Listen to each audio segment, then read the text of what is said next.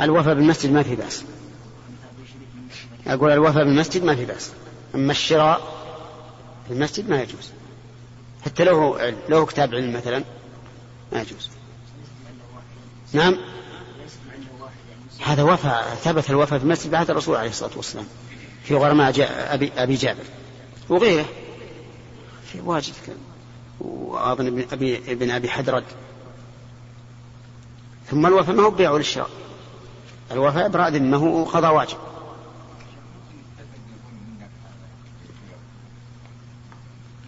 السؤال عن هذا لا بأس به ولكن تركه أفضل يصبر لن يطلع. حتى لو عنده عجب به عليه ما دام هو باين عليه يصبر لن يطلع. نعم. الحمد لله رب العالمين. الحمد لله رب العالمين والصلاة والسلام على نبينا محمد وعلى آله وصحبه أجمعين. اللهم صل وسلم على رسول الله. باب قال المصنف رحمه الله تعالى باب الذريرة حدثنا عثمان بن الهيثم أو محمد عنه عن عن ابن جريج قال أخبرني عمر بن عبد الله ابن عروة قال سمع سمع عروة وسمع عروة والقاسم يخبران عن عائشة رضي الله عنها قالت قيدت رسول الله صلى الله عليه وسلم بيدي بذريرة في حجة الوداع للحل والإحرام. الذريرة نوع من الطيب وقد سبق هذا بيان حكم هذا الحديث. وهذا السند ما مر علينا مثله في البخاري. حدثنا عثمان بن الهيثم أو محمد عنه. كان البخاري رحمه الله شك هل هو حدثه عثمان أو حدثه محمد بن يحيى الذهلي عنه. وهذا قليل من البخاري ما مر علينا ما مر علينا قبل هذا. الكلام عليه عندكم؟ حديث السندين حدثنا قوله حدثنا عثمان بن هيثم المؤذن البصري أو حدثنا محمد هو ابن يحيى الزهري عنه أي عن عثمان بن هيثم. شك هل حدث عن عثمان بواسطة الزهري أو بدونها؟ الذهلي الزهري أو بدونها وهذا غير قادح إذ عثمان من شيوخ البخاري وروى عنه عدة أحاديث بلا واسطة منها في أواخر الحج وفي النكاح. عن ابن جريج عبد الملك. إيه هو صحيح هو ما, ما يقدح ما دام الكل ثقة. هو ما يقدح في صحة الحديث. لكن يعني قريب ما ما, ما مر علي مثل هذا. إيش سيد؟ إيه اللي ما جمع ندري عنه. إنما ما أذكر أنه مر علينا في دراستنا. مثل هذه النوادر ينبغي أنها تقيد. وأنا قلت لكم من قبل لأنه ينبغي يكون دفتر إذا مر حديث فيه مسائل كثيرة أو نادرة أو مثل هذا السند أنه يقيد أو مثل ما مر علينا قبل ليال حدثنا أبو هريرة رواية لأنها قد يصعب عند تدريس المصطلح أن تستحضر التمثيل لما قالوا عنه إنه مرفوع حكما إذا قال رواية. فأقول مثل هذه الأشياء ينبغي لطالب العلم أنه يحرص على تقييدها لأنه يمكن يحتاجها في يوم من الأيام. كما مر علينا أيضا حديث زوجة رفاعة القرظي لم يمر علينا مبسوطا بأبسط مما مر علينا قبل ثلاث ليال أو أربع ليال حين خاصمته عند النبي عليه الصلاة والسلام وقال إنها كذبت ولكنها ناشز لأنه لم لم يسقه البخاري فيما مر علينا بهذا بهذا السياق. المطول وفيها أيضا فوائد تتعلق بالحكم والقضاء أشرنا إليها فيما كنا نحن فيما كنا نقرأه. فالمهم إما أن تنبهوني أو أنبهكم على مثل هذه الفوائد. بشرط أن تقيد أما يكون تنبيه بدون تقييد فهذا ضياع وقت. إن شاء الله ها؟ طيب. أنا أنبهكم إذا إذا لم أنسى وأنتم إن نسيت فذكروني. طيب. المهم هذا ينتقي يعني لأن البخاري رحمه الله إمام حافظ. حافظ معروف بقوة الحافظة والذاكرة ولكن سبحان الله العظيم سبحان من لا ينسى. نعم. باب المتفلجات للحسن حدثنا قال حدثنا جرير عن منصور عن إبراهيم عن علقمة عن عبد الله لعن الله الواشمات والمستوشمات والمتنمصات والمتثلجات والمتثلجات للحسن المغيرات خلق الله تعالى ما لي ما لي لا ألعن من لعن من لعن النبي صلى الله عليه وسلم وهو في كتاب الله وما آتاكم الرسول فخذوه. نعم. المتفلجات للحسن التفلج أن تبرد المرأة أسنانها ليبتعد ما بينها وكانوا يعدون ذلك من جمال الأسنان. فكانت المرأة تبرد أسنانها من أجل أن تتفلج وتتوسع. وقوله للحسن يحتمل أن يكون هذا قيدا ويحتمل أن يكون بيانا للواقع. فإن كان قيدا فإنه يخرج به ما إذا تفلجت المرأة لغير الحسن. مثل أن تتفلج لإزالة أذى أو ألم أو ما أشبه ذلك. وإن كانت لبيان الواقع فإنه فإنه لا مفهوم له. فإنه لا مفهوم له.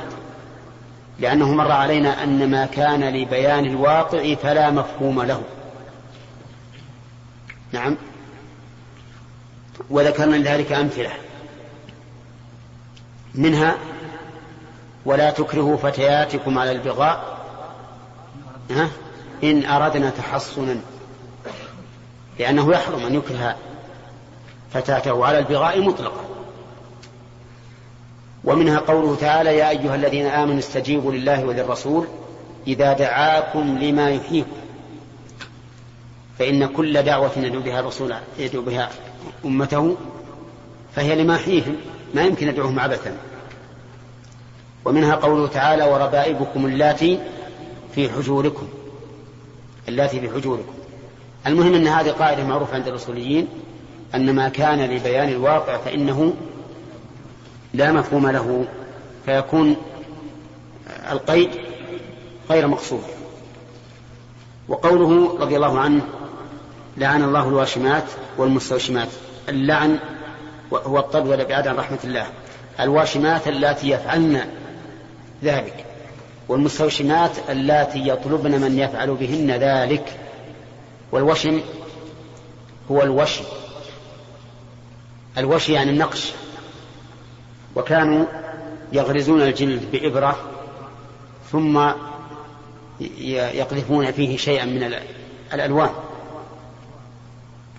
إما شجرة وإما قصر وإما قبة وإما علم وإما وشي مجرد. وحدثني بعض الناس أنه وجد وشما هو اسم صاحب الوشم. يعني مكتوب عليه اسم. نعم. الواشمة لعنها واضح.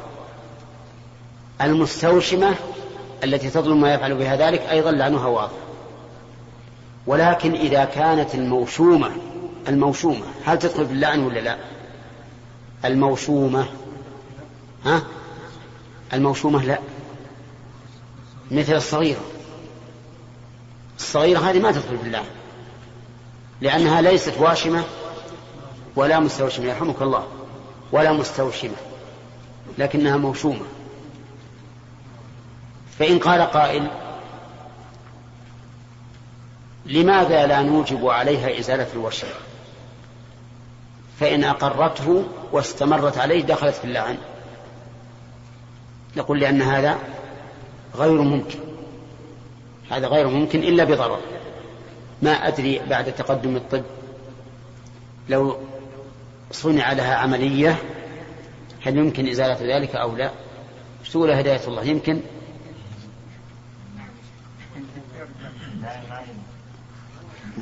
ما هو الذي نقول؟ ما هو الذي قلت؟ يمكن أو لا يمكن؟ ما هو الذي لا يمكن؟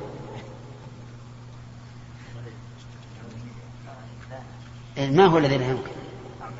عملية آه، إزالة الوشم. عملية إزالة الوشم. طيب. ها؟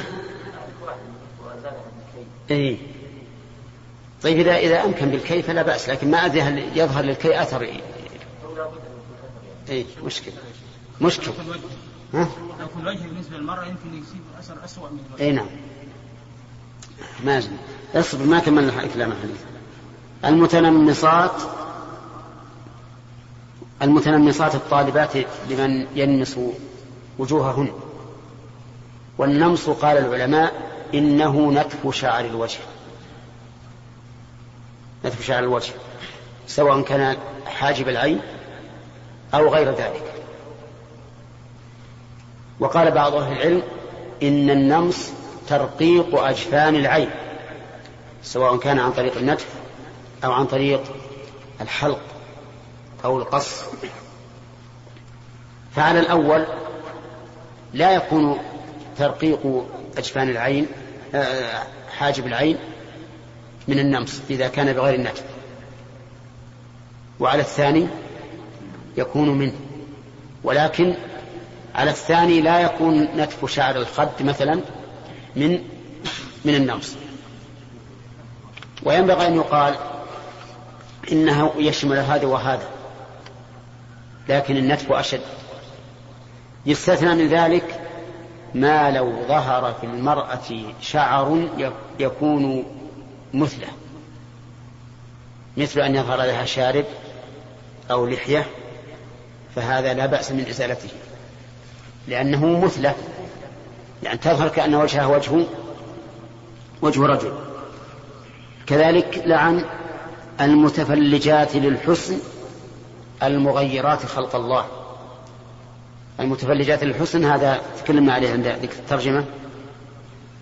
المغيرات لخلق الله يعني هذا بيان أن هذا العمل كله تغيير لخلق الله. فيؤخذ من هذا الحديث أن كل ما فيه تغيير لخلق الله فإنه حرام ما لم يدل الدليل على إزالته. وبناء على ذلك نقول إن إزالة الشعر من الساقين أو الذراعين داخل في تغيير خلق الله فلا يجوز. فلا يجوز. وقال بعض أهل العلم بل هو جائز لأنه مما سكت الله عنه. لأن إزالة الشعور على ثلاثة أوجه.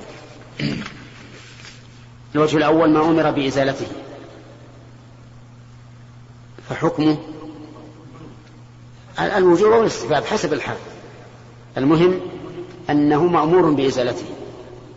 والثاني ما نهي عنه فهذا منهي عنه. كشعر اللحية مثلا.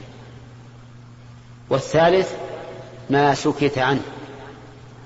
فهل نقول إن نهي الشارع عن شعر بعينه في الجسد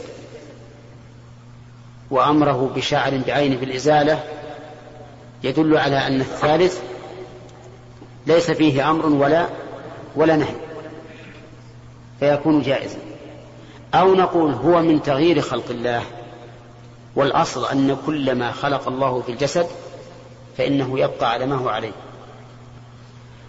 ولهذا اختلف علماؤنا المعاصرون في هذه المسألة. فمنهم من قال إنه لا يجوز إزالة شعر الذراعين والساقين والبطن وما أشبه ذلك. ومنهم من قال بالجواز. والأحوط أن لا يؤخذ إلا أن يقع على وجه مشوه مثل أن يكون الشعر كثيرا في ساق المرأة أو في ذراعها مما ينفر منها فهذا لا شك في جواز في جواز إزالته. طيب ثم قال رضي الله عنه ما لي لا ألعن من لعن النبي صلى الله عليه وسلم وهو في كتاب الله وما آتاكم الرسول فخذوه وما نهاكم عنه فانتهوا.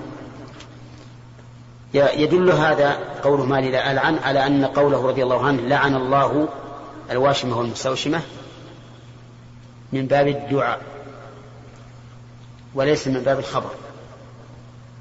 من باب الدعاء وليس من باب الخبر. نعم. ولكنه يدل قوله ما لي لا ألعن من لعن النبي صلى الله عليه وسلم يدل على أن النبي صلى الله عليه وسلم لعن هؤلاء النساء. ثم قال وهو في كتاب الله يعني هذا اللعن أيضا في كتاب الله وإن كان صادرا من رسول الله صلى الله عليه وسلم. ثم استدل لذلك بقوله وما آتاكم الرسول فخذوه. فإن فقد آتانا هذا اللعن وهو حكم شرعي فنأخذه ونقبله ونلعن من لعنه النبي عليه الصلاة والسلام نعم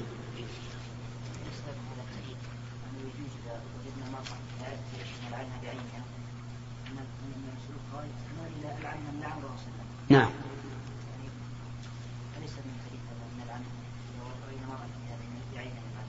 إيه؟ لا الرسول لعن الواشمة ما قال فلانة أو فلانة؟ مثلا إذا رأيت امرأة تفعل هذا تنمص. أقول لعن لعن الله النامصة. كذا. بدل ما أقول لعنك الله أقول لعن الله النامصة. اصبر هو نفس المعنى. إذا قلت لعنك الله حكمت عليها باللعنة وهي قد تكون جاهلة. والجاهل ما يلعن. فإذا قلت لعن الله النامصة فإن كان لها عذر يمنع من استحقاقها اللعنة سلمت منها أنت. وإن لم يكن لها عذر حقت عليها اللعنة التي أنت قلت واضح؟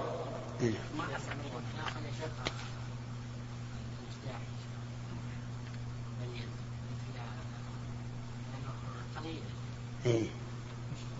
ها؟ يقول الزدح في اليد هل هي مثل هذه؟ هي القدحة القداح ها؟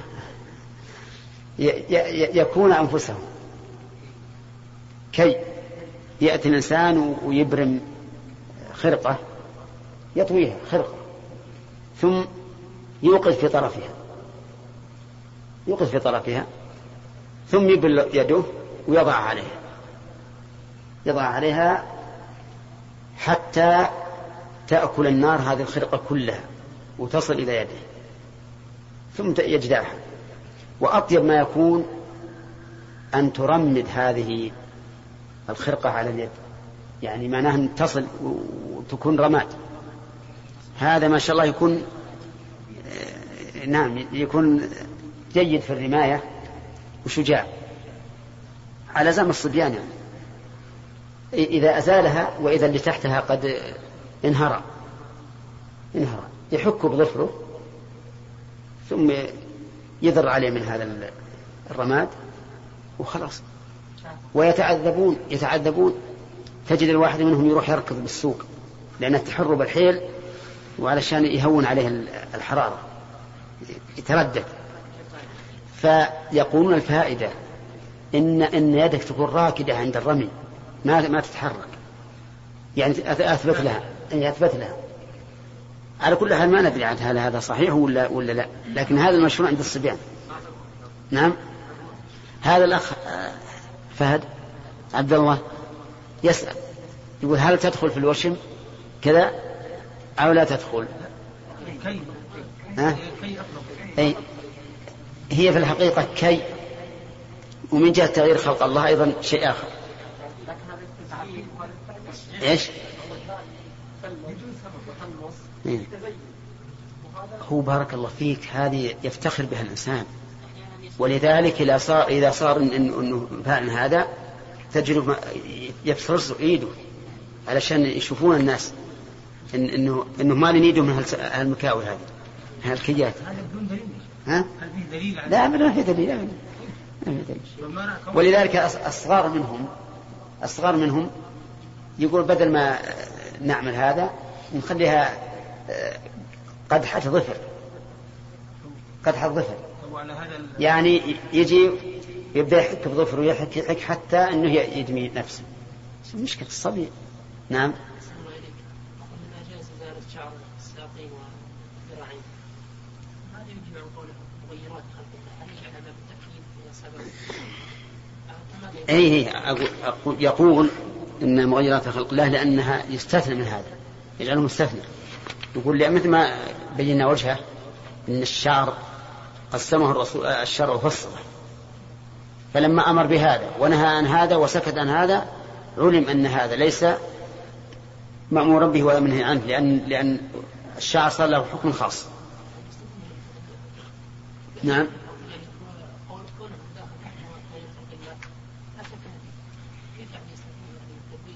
هذا وجهه. يقول لأن الشارع جعل للشعر حكما خاصا. ولذلك ما هنا شيء مأمور بإزالته اللهم إلا القلفة مسألة الختان ولا ما هنا شيء غير الشعر مما تحله الحياة شيء مأمور بإزالته. نعم؟ ثلاثة طيب. شوف الحديث هو ما ذكر من إيه. ما في روايات ثانية؟ اللاتي لم يخلق الله الله فيهن فلجا بل تعاطين احتياجا لحسن أي لأجل الحسن والفلج والفلج تفريق ما بين الثنايا والرباعيات في المبرد في المبرد ونحوه. وقد تفعله الكبيرة توهم أنها صغيرة. قوله عن عبد الله بن مسعود رضي الله عنه ولأبي ذر وقال عبد وقال عبد الله لعن الله النساء الواشمات جمع واشمه من الوشم بالشين المعجمه وهو أن تغرز إبرة أو نحوها في البدن حتى يسيل الدم ثم يحشى بالكحل أو النورة فيخبط. والمستوشمات بكسر الشين المعجمة جمع مستوشمه وهي التي تطلب أن يفعل بها ذلك وهو حرام على الفاعلة والمفعول به والمفعول بها بدلالة اللام عليه. والموضع الذي وشم يصير نجسا انحباس الدم فيه. فإن أمكن إزالته بالعلاج وجبت. وإن لم تم وإن لم تمكن إلا بالجر فإن خاف منه التلف أو فوات عضو أو منفعة أو شيئا فاحشا في عضو في عضو ظاهر لم تجد. وتكفي التوبة في سقوط الإثم وإن لم يخف شيئا من ذلك لزمه إزالته وعصى بتأخيره وإن لم يخف. وإن لم يخف شيئا من ذلك لزمه إزالته وعصى بتأخيره والمتلمسات بضم الميم وفتح الفوقية والنون وتشديد الميم المكسورة.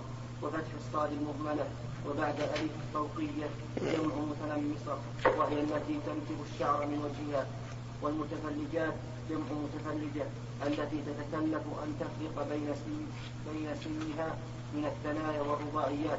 للحسن اللام للتعليل والتنازع فيه بين الأفعال المذكورة والأظهر تعلقه بالأخير ومفهومه أن المفعول بطلب الحسن هو الحرام. فلو احتيج إليه بعلاج أو والأظهر والأظهر والأظهر. تعلقه بالأخير إيه. ومفهومه أن المفعول لطلب أن المفعول لطلب الحسن هو الحرام. فلو احتيج إليه بعلاج أو عيب في السن ونحوه فلا بأس. والتعليل للعن والتعليل للعن وقولها المغيرات بكسر التحتية المشددة والغير المعجمة خلق الله خلق الله تعالى صفة لازمة لمن فعل الثلاثة المذكورة وهو كالتعليل لوجوب الله المستدل به على الحرمة وفي باب. وفي باب المتنمصات الآتي بعد باب إن شاء الله تعالى فقالت أم يعقوب ما هذا؟ فقال عبد الله ما لي لا ألعن من لعن النبي صلى الله من لعن النبي صلى الله عليه وسلم. ما استفهامية واستبعد قول الخرمان أو نافية وهو ملعون في كتاب الله عز وجل. يكفي ما دام بيجي أخذنا ثلاثة. نعم باب وصف الشعر. باب الوصل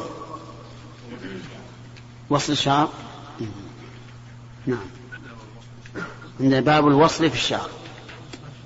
يمكن هي مع أنه ما أشير إليها. نعم. إيش يعني بالتعريف الوصف باب الوصل في الشعر. على كل حال معنى واحد. باب وصف الشعر. حدثنا إسماعيل قال حدثني مالك عن عن ابن شهاب عن حميد بن عبد الرحمن بن عوف أنه سمع معاوية ابن أبي سفيان عام عام عام حج وهو عام حج وهو على المنبر وهو يقول وتناول قصة من شعر كانت بيد حرسي حرسي أين علماؤكم؟ سمعت رسول الله صلى الله عليه وسلم ينهى عن مثل هذا ويقول إنما هلكت بنو إسرائيل حين اتخذت حين اتخذ هذه نساؤهم. وقال ابن أبي شيبة حدثنا يونس ابن محمد قال حدثنا فليح عن زيد بن أسلم عن عطاء بن يسار عن أبي هريرة رضي الله عنه عن النبي صلى الله عليه وسلم قال لعن الله الواصلة والمستوصلة. والواشمه والمستوشمة.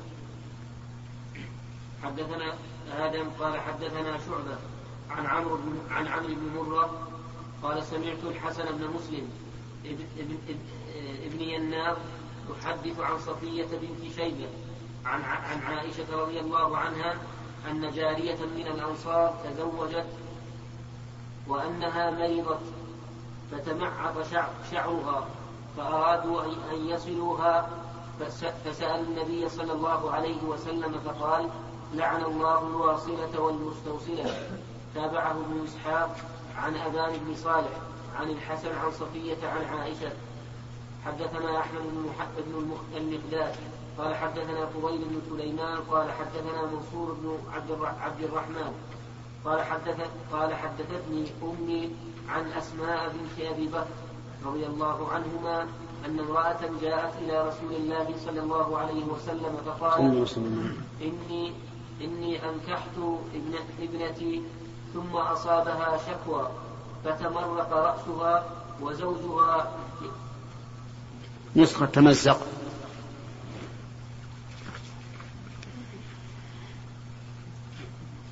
فتمزق رأسها وزوجها يستحث لي بها.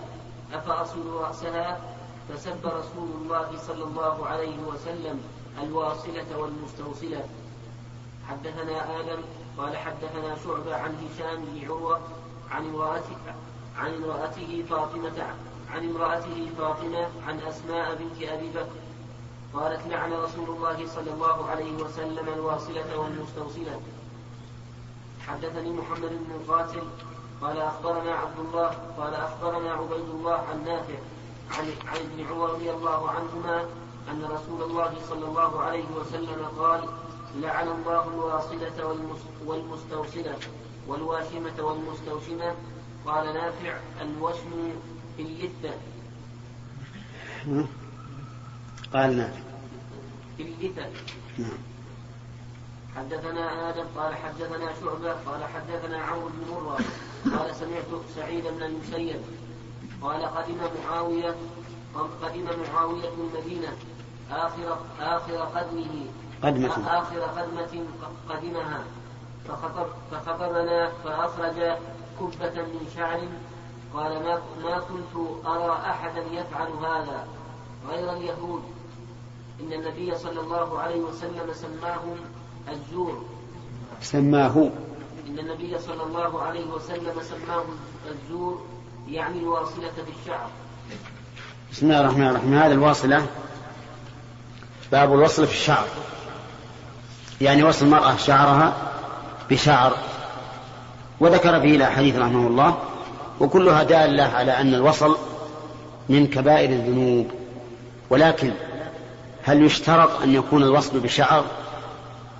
أو هو عام؟ فقد صح في صحيح مسلم أن النبي صلى الله عليه وسلم قال نهى أن تصل أو زجر أن تصل المرأة بشعرها شيئا. وكلمة شيئا عام يشمل الشعر وغيره.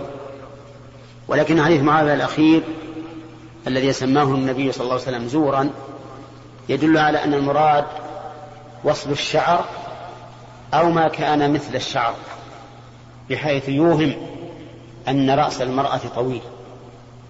لأن هذا هو الذي يكون به الزور.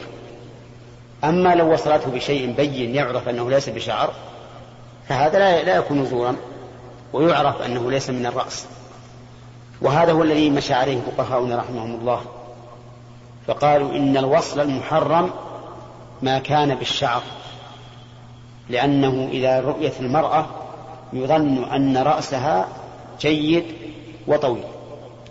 وعليه فالشعر الصناعي مثله إذا وصلت بشعر صناعي ونبدأ بالحديث الأول. قوله عام حج. عام حج. فتحة عام. هل هي فتحة بناء أو فتحة إعراب؟ الجواب فتحة بناء. فتحة بناء. لأن لأن مثل هذا إذا أضيف إلى مبني فإن الأفصح بناؤه.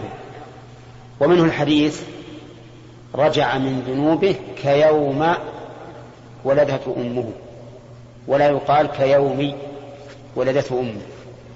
طيب وفي أيضا في الحديث حديث معاوية رضي الله عنه دليل على أن الخلفاء في صدر الإسلام هم الذين يتولون الخطابة وتوجيه الناس ليكونوا أئمة في الإمامة الكبرى والإمامة الصغرى. وفيه أيضا مسؤولية العلماء لأن معاوية رضي الله عنه قال أين علماء؟ أين علماء؟ لأن العلماء هم المسؤولون عن توجيه الأمة.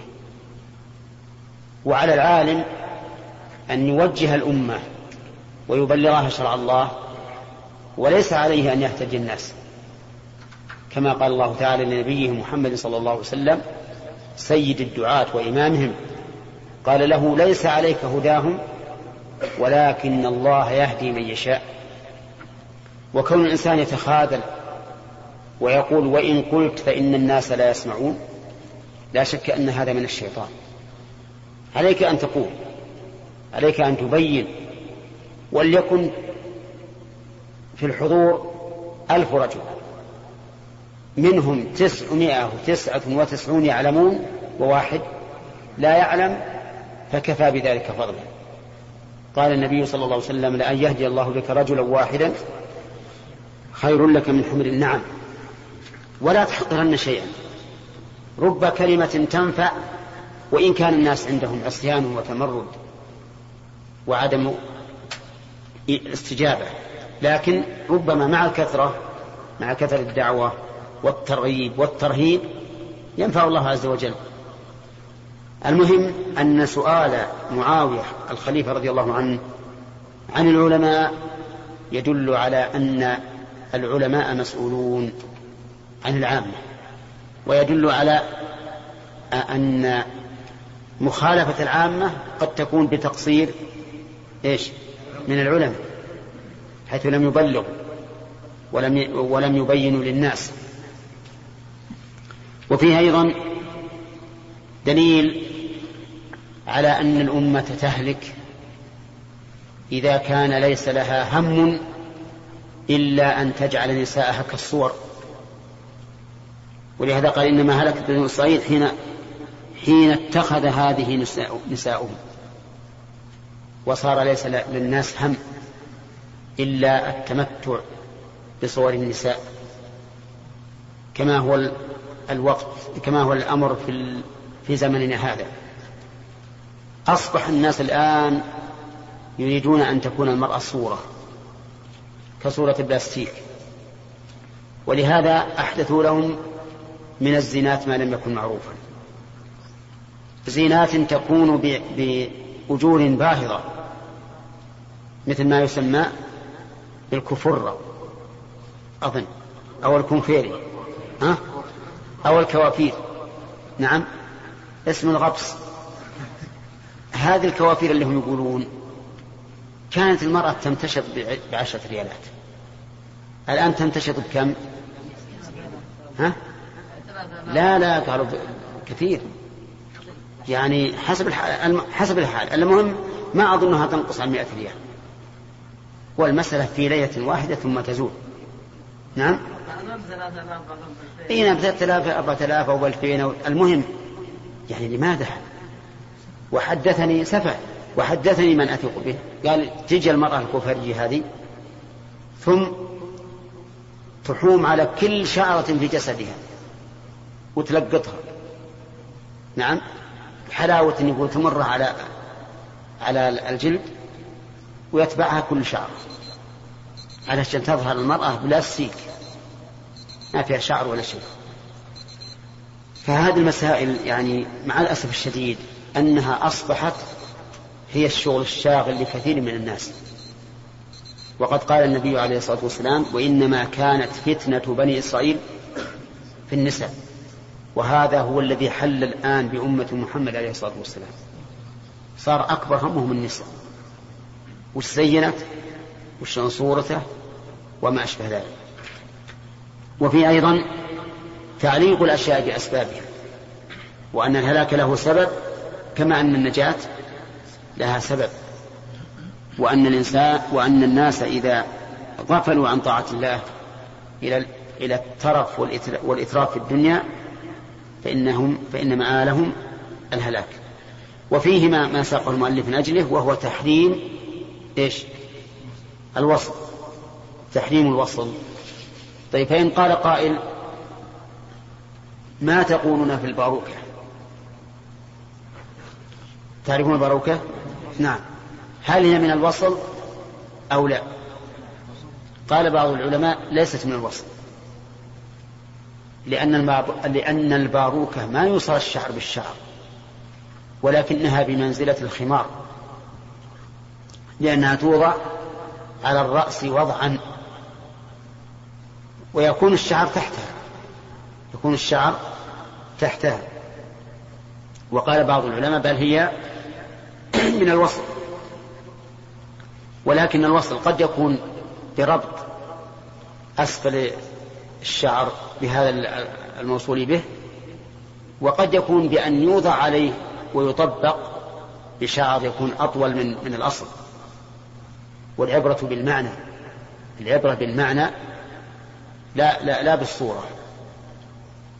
إذا إذا قلنا بأن الباروكة وصف صار استعمالها محرما بل من كبائر الذنوب.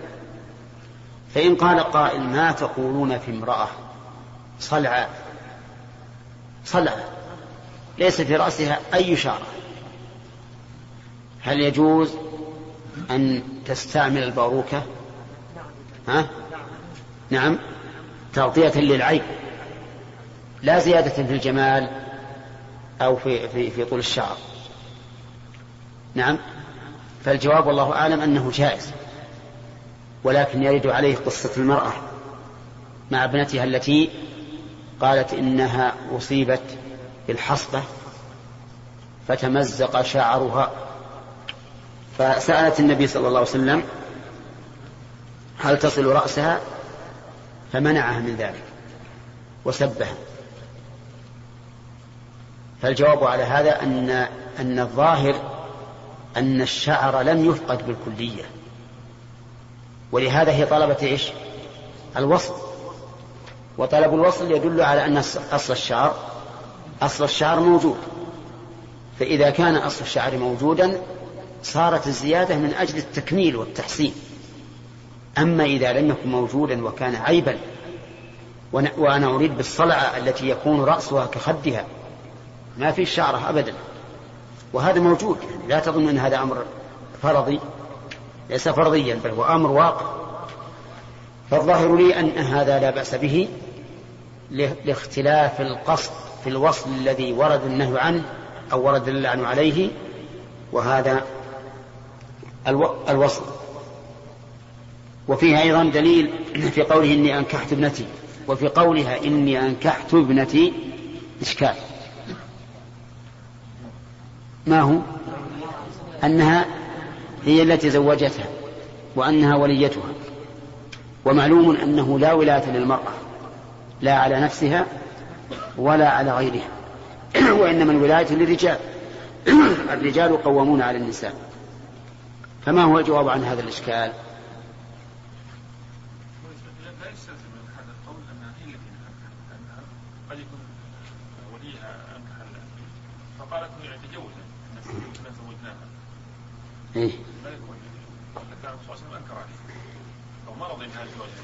هي قالت انكحت ابنتي. إيه؟ طيب كيف نجيب عن هذا اللفظ؟ أنه مستعمل يعني ولا يراد به ذلك المعنى. طيب. ها؟ وما معناها هنا؟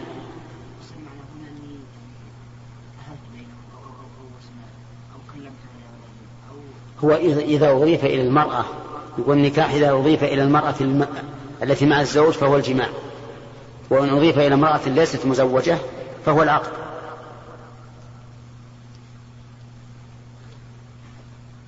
إيه أنت.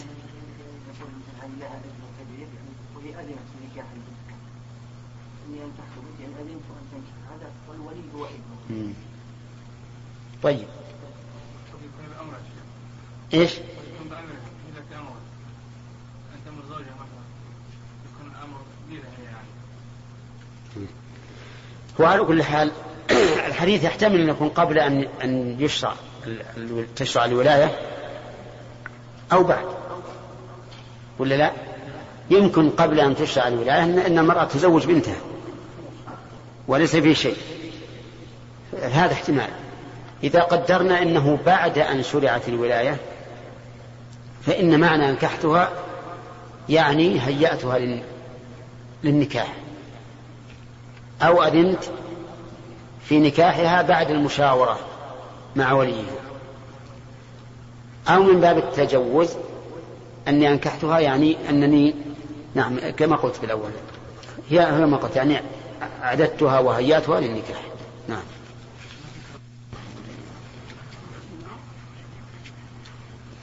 وفي حديث معاوية الأخير إشارة إلى أن الوصل من أخلاق اليهود. لقوله ما كنت أرى أحدا يفعل هذا غير اليهود. فيكون في الوصل وجهين أو وجهان للتحريم. الوجه الأول أنه من أخلاق اليهود والوجه الثاني أنه من تغيير خلق الله من تغيير خلق الله عز وجل. إي نعم. نعم. إيه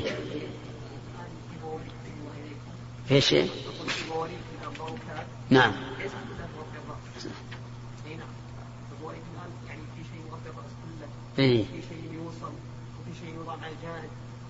رايت الذي يوصل حكم حكم الوصل. وصل. ما في إشكال. قولكم في أن بعض أهل العلم يقولون إن ضروره في جميع الرأس. الراس إيه هذه ال- ال- اللي بحثوا فيها قبل أن تخرج الموضوعات الأخيرة. نعم. وكان لو حجاج هنا كان قلنا له يجيب لنا أصناف منها. تجيب أنت بدله؟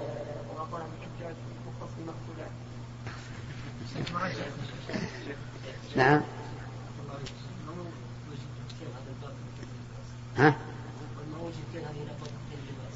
هذه هذه الأبواب لأنها من باب الحلى ما يتحلى به الإنسان. فكما أن الزينة تكون منفصلة وهي في اللباس تكون متصلة في الشعور وشبهها.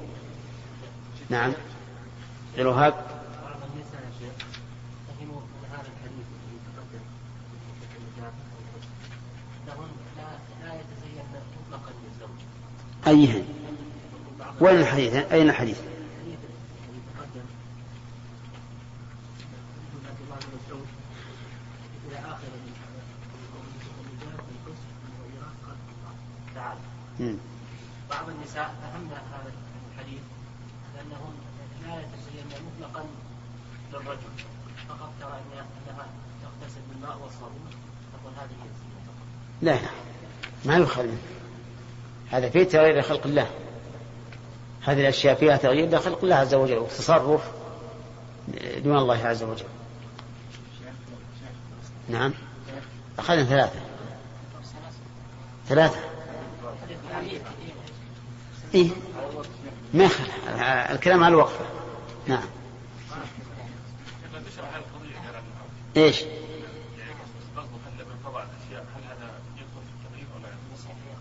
لا لا ما هذا الدخول؟ هو ما يسأل عنها يسأل عن التجمل بالثياب وشبهها ها. أقول هذه هؤلاء النساء يقولن يعني مطلقا حتى البول شيء معتدل في الوجه معروف لا لا هذا غلط. هذا مو صحيح لأن الشيء الذي لا الذي لا الذي لا يبقى لا بأس به. كان النساء يفتحن على عهد الرسول عليه الصلاة والسلام.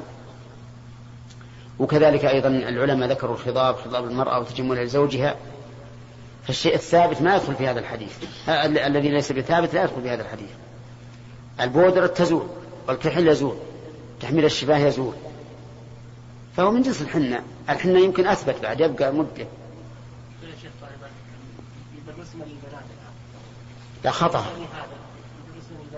ما يطيعونه حتى لو قالوا مهم طيب المرأة إذا تزوجت تبي تزم- إذا تزوجت تبي تتجمل لزوجها ولا نشد نعم.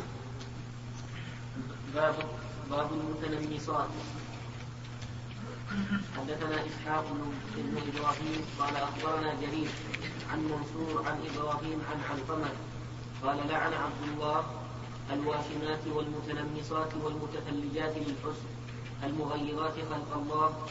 فقالت أم يعقوب ما هذا؟ قال عبد الله ما هذا؟ قال عبد الله وما لي لا ألعن من لعن رسول الله صلى الله عليه وسلم. وفي كتاب